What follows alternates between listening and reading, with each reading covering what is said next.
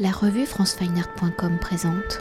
Yasmina Benabderrahman, vous êtes artiste plasticienne et vous exposez La Bête, un conte moderne présenté au bal dans le cadre du prix Le Bal de la Jeune Création avec la DAGP où vous êtes la lauréate 2019.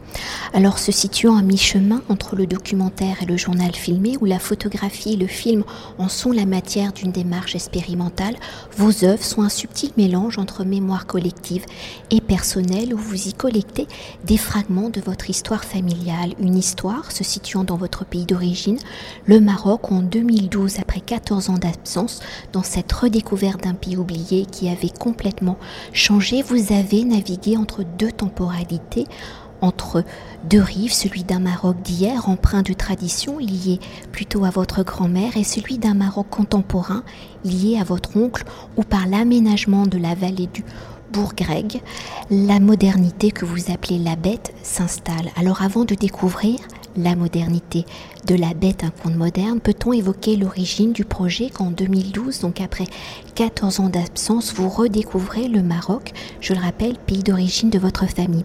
Alors si vous n'aviez pas de souvenir du Maroc lors de votre premier séjour en 2012, quelle image mentale avez-vous de ce pays? Comment avez-vous vécu sa redécouverte? Et comment cette redécouverte vous a-t-elle provoqué le désir de tout capturer, de filmer, de créer une mémoire? Enfant de la réalité, j'avais vraiment un réel souvenir, euh, les souvenirs de mon enfance, comme euh, les zones de plage où j'allais, certaines terres, d'ailleurs d'être revenu et d'avoir redécouvert ces endroits, ou même ces odeurs qui ne changent pas, celles du marché, ou euh, des, commerçants qui se parlent. Enfin, il y avait tout un, tout un rituel en fait de passage que je faisais petite. On répète toujours les mêmes trajets.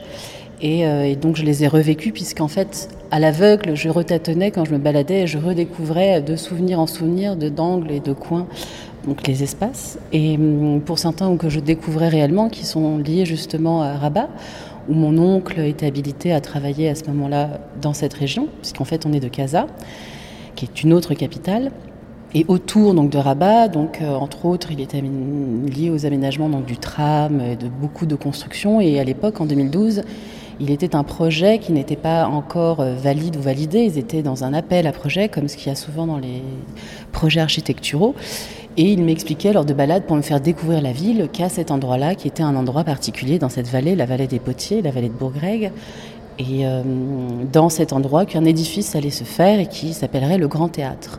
Il m'expliquait que ça allait être le plus grand théâtre du monde, un théâtre à ciel ouvert, enfin qui était juste une idée, un rêve ou enfin un, chantier euh, particulier qui s'avérait être un chantier réellement pharaonique dans le sens où il a mis énormément de temps et d'années et encore il n'est pas encore inauguré. Il se fera inaugurer normalement euh, au mois d'avril, je pense, euh, des derniers papiers que j'ai pu lire.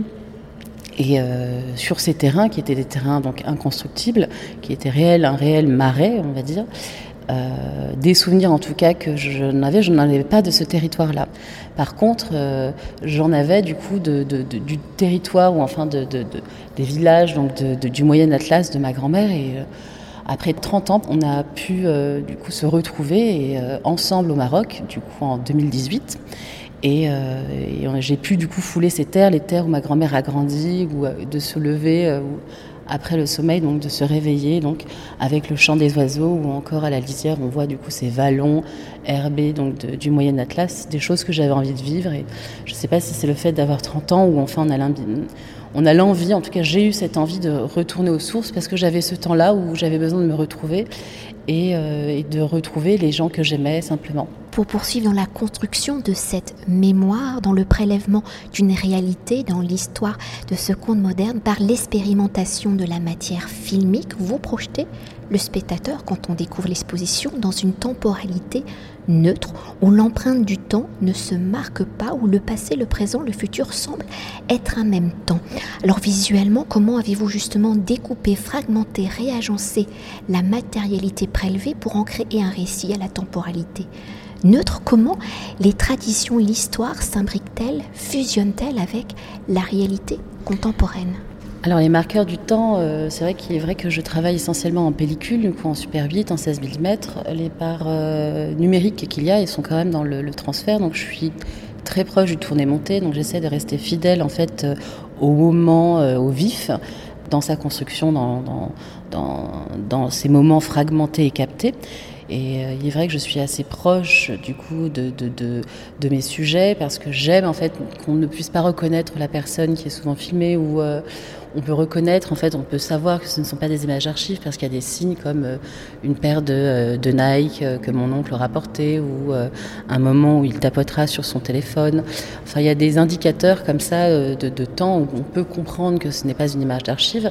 Et cette idée-là de leurrer un peu l'image est pour moi, en fait, simplement une manière très linéaire de pas justement dater de dater en fait une, image pour moi est, plus difficile et du coup perd un peu de charme, on va dire. Et hum, après, j'aime aussi, j'ai cette adoration donc, de, de, de, cette surface argentique euh, qui, euh, du fait aussi de la prise de vue, de ne pas pouvoir euh, regarder son image, de pouvoir vivre aussi avec ce qu'on aura pris, si, bah, si la prise aurait été ratée ou peu importe. En fait, c'est vraiment le moment que j'ai à vivre plus que ce que je vais voir en développement. Et euh, du coup, ça, c'est quelque chose qui me tient vraiment à cœur. Après, la confrontation, la manière dont je viens imbriquer et du coup extraire du coup ces images, où je vais pouvoir les agrandir, leur, sortir vraiment de ce format du coup qui reste un format de film plutôt euh, amateur, puisqu'on est vraiment dans des supports comme la Bolex ou comme le Super 8, quelque chose qui est très facile à, charger, à décharger, etc. Du coup, euh, ça fait aussi évidemment qu'il y a ce rapport très mélancolique que j'avais quand j'étais petite. Peut-être que c'est aussi les outils que je préférais et il y a quelque chose avec ça qui me plaisait. Quoi. Toujours pour continuer d'évoquer la construction de ce conte moderne où les enjeux de l'aménagement de la vallée de Bourg-Greg viennent s'entrechoquer à la mémoire collective et familiale, vous avez fait le choix de prélever donc, vous venez de le dire, des fragments, des détails. Alors dans ces détails et fragments, on relève de l'importance du sacré, du geste, de la présence de la main. Alors comment ces gestes, la tradition, les croyances viennent-ils souligner la construction de cette modernité? Pour vous, quel est peut-être le symbole de la main? Comment le sacré vient-il s'immiscer dans la modernité? Et symboliquement, comment votre grand-mère, votre oncle sont-ils devenus les gestes de la construction de cette modernité? Alors, euh, pour une part, c'est assez étrange, mais les, gestes, par exemple, de, diagnostic que mon oncle peut faire par rapport au sol, où il effrite, il crache, il sent, il goûte la pierre, sont en réalité des gestes très primaires, primordiaux, je ne sais pas comment on dit, très premiers. Et euh, de cette simplicité, en fait, il peut dire si un terrain est argileux, s'il contient du silicium, si euh, cette terre est volcanique par, euh, bah, par sa teinte ou par son fragment ou la manière dont elle va s'effriter, ou calcaire à la rigueur quand il vient gratter. Et euh, du coup, tous ces gestes paraissent très primaires, du coup, pour le coup, alors que ce sont des diagnostics réels et très scientifiques et très modernes, du coup, pour le coup, puisqu'en fait, c'est là où il va habiliter donc toute cette construction sur ce terrain. Et à l'inverse, ceux de ma grand-mère, qui sont justement très traditionnels et très ancestraux, on est vraiment dans un geste répété de cette précision et de ce coup près où quand elle vient inciser la chair de cette viande qu'elle partage, ou quand elle vient penser ses pieds pour se soigner, en réalité, c'est cette manière de faire, enfin pas des manières, mais ces gestes qui sont très bruts, mais en deviennent eux-mêmes très techniques. Et pour évoquer le projet dans sa globalité, où votre grand-mère, votre oncle et la bête sont les trois acteurs de La bête, un conte moderne, à travers donc le récit, comment ces trois acteurs interagissent-ils ensemble, comment leurs gestes, leurs signes se répondent-ils, le récit prenant la forme d'une exposition et d'un livre, comment avez-vous justement orchestré cette matière, estré la matière filmique? En réalité, la bête, en fait, elle est, elle est comme imagée. Elle est présente par son son, parce qu'elle sommeille parfois lorsqu'on se balade et qu'on déambule. Donc, on entend vraiment donc, des fragments paysagers de choses ou, ou des sons très très sourds, comme si l'habitat aussi du bal, ici, cette architecture était elle-même l'antre de cette bête. Du coup, on a un espace assez euh, serein donc à l'étage. On a un petit leitmotiv en image qui est un dessin d'un homme, un ouvrier qui se meut et qui se mue et qui se transforme par son ombre et qui devient elle-même inquiétante, où on se demande quelle est cette forme et à quoi elle correspond. Et lorsqu'on descend, on est dans ce, cet appel du gouffre, donc on est une sorte de station où on est là et on commence à sentir un peu l'inquiétude où on ne sait pas si la bête va se réveiller ou pas. Et euh, simplement l'activation, donc le passage en fait du spectateur vient activer, on va dire, la lecture en fait du sens du conte qu'il peut lui-même s'interpréter ou interpréter par son propre montage, par la manière dont il va pouvoir vivre donc ces moments. Donc il faut vraiment rester en sommeil ou rester soit assis ou se balader, enfin vraiment vivre vraiment ces instants qui sont particuliers et qui font que la bête indirectement pourrait penser être sur les choses ou les images les plus dures et en fin de compte on se rend compte que bah, la bête elle est aussi elle a aussi un côté très très très sensuel, très très charnel, très justement lovant si on veut par là, très très enrobant par aussi son souffle. Et, par ces images de grandes façades qui restent une, une carapace mais qui est, qui est très nacrée, on va dire. Et au contraire, euh, ces gestes et même de ces formes qui sont liées aussi à ma grand-mère peuvent même être indirectement vus comme un peu une mécanique et aussi peut-être paraître ceux d'un geste aussi qui pourrait être celui d'une bête, une autre bête, peu importe. Après, chacun peut le vivre comme il l'entend. En tout cas, l'installation que j'ai à proposer, elle, elle en fiche du coup des, cadres qui sont et qui font corps avec le bâti, ce bâti qui euh, est construit euh, d'une manière très, très particulière et où ils ont, quatre énormes piliers. Et sur ces piliers, du coup, j'ai essayé de mimer en tout cas la mécanique d'une machinerie qui était comme latente, comme stoppée. Et elle crée un peu le sens mécanique d'un rouage ou d'un mécanisme euh, d'une machine. Est-ce qu'on pourrait peut-être revenir sur cette matière, la terre, qui est en parfaite, j'allais dire, harmonie avec cette matière euh, du grain, du film, et euh, une matière qui, elle est toujours assez énigmatique, parce que même dans cette modernité, elle est très archéologique. Oui, elle est très archéologique puisque en réalité, euh, pour créer et fabriquer du béton, on est dans la, ponction en fait de, de, gravats qui sont donc aux alentours du bâti. Donc pour créer en fait du, du, béton, il faut évidemment de la pierre, de la pierre collectée qui a été donc définie. Il y a différents types d'alliages et euh, la matière béton, elle va se figer et va consolider toute cette poudre de pierre qui est concassée et qui va devenir une masse, une masse informe qui est très semblable. D'ailleurs, euh, on a des, corrélations avec celle aussi de la, matière aînée qui est aussi dans cette masse molle qui est très vivante, qui, qui, est, qui est humide, on va dire, et qui, elle, se fige.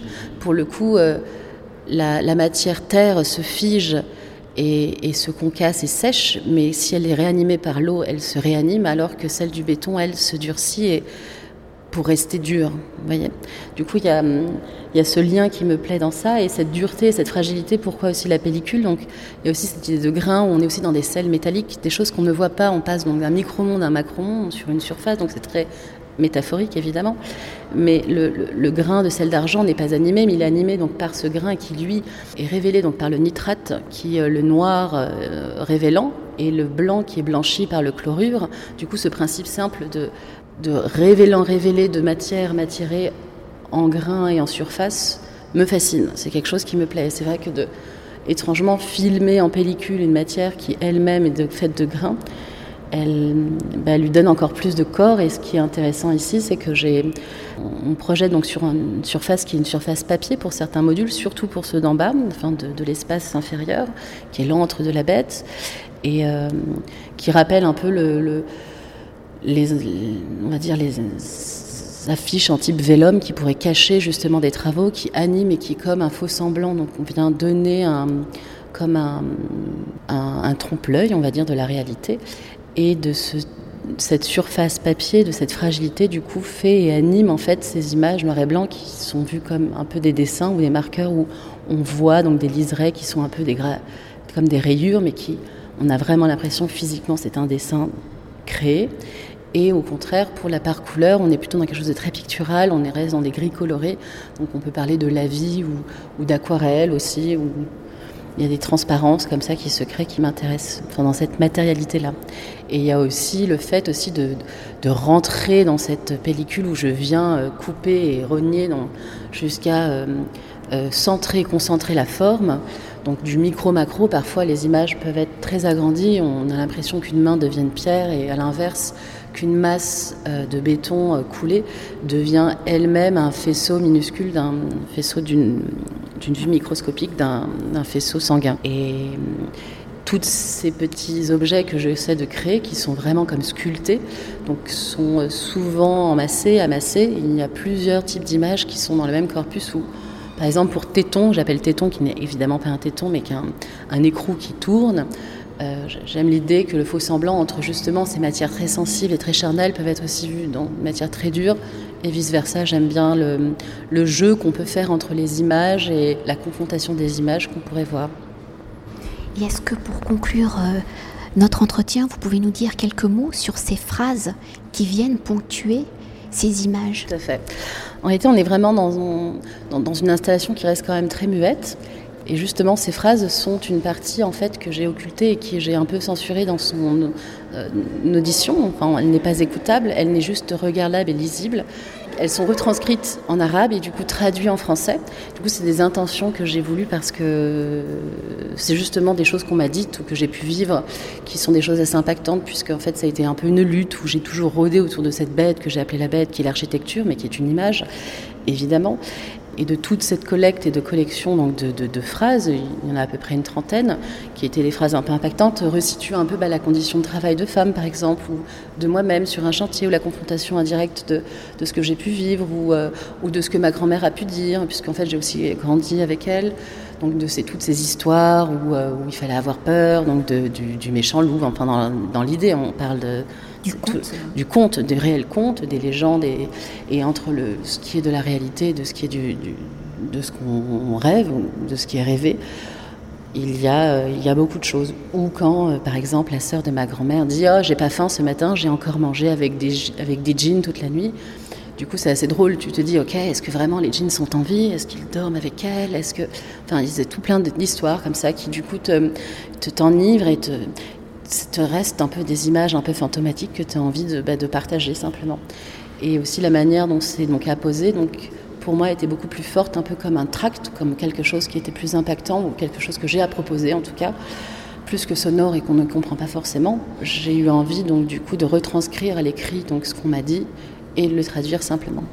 Et encore une dernière chose, parce oui. qu'au final, dans ce conte moderne, cette fameuse bête qui doit, entre guillemets, peut-être nous effrayer, on ne la voit jamais dans son entièreté, on n'en voit que des fragments, et des fragments au final qui sont, je dirais, assez sensuels, ils ne font pas peur, on a l'impression d'effleurer une peau, une carapace. Tout à fait. Après, ce qui est intéressant, donc euh, qu'on le dise ou pas, enfin je peux le dire parce qu'on a l'oral. Il s'agit d'une construction architecturale de Zaha Hadid, qui est une commande du roi. Et Zaha Hadid, dans ses constructions, sont toujours extrêmement massives et grandes, très grandes, on va dire, et très blanches. Et la quai, moi, ce qui m'intéressait, c'était vraiment son ossature, là où on était au début du projet, plus que l'entièreté du, du, bâti. Moi, j'avais vraiment envie de, de, de, me confronter à ça, et du coup, de cette sensualité, du fait aussi de recouvrir la surface, de revenir, euh, de cet entre-deux, puisqu'en fait, le bâti n'était pas réellement construit quand je l'ai encore filmé. Il me montrait vraiment son entre, son être, un peu pas son, ses dessous, mais c'est un peu ça, puisqu'en fait, après coup, il y a un habillage qui vient, qui est une sorte de grande plaque laquée et blanche, qui du coup pour moi euh, font pas partie de cette bête que j'ai connue et rencontrée, mais, mais cette, euh, cette sensualité en tout cas du bâti, je l'aime beaucoup. Il y a une photographie que j'ai faite d'une pelleteuse entre autres avec de la terre séchée que j'appelais fond de teint. En réalité, je cherchais toujours un peu de, de, de sensible et d'une part de féminité un peu parce qu'au départ du projet, puisqu'il n'a pas été le cas, mais je voulais aussi beaucoup parler des femmes, de toutes ces femmes qui dirigent et qui travaillent dans les chantiers. Et pour moi, c'était une manière indirecte de faire hommage aussi à ça et à toutes ces femmes qui comme Zaha Hadid, architecte connu mondialement, et peu d'architectes femmes ont leur place, et parce qu'aussi ce monde-là du BTP est quand même assez rude, et il faut évidemment aussi gérer ça d'une main de fer. Et la confrontation ici, et en plus au Maroc, ça aurait pu être n'importe où en réalité. Bon là c'est un hasard parce que c'est lié à ma famille, etc. Mais il est vrai que j'aime beaucoup le fait qu'on puisse aussi voir de la douceur dans ces formes qui pourraient paraître très très dures et très froides du coup. Merci Comme un beaucoup. corps. Oui. Merci beaucoup. Avec plaisir, merci à vous. Cet entretien a été réalisé par franceweiner.com.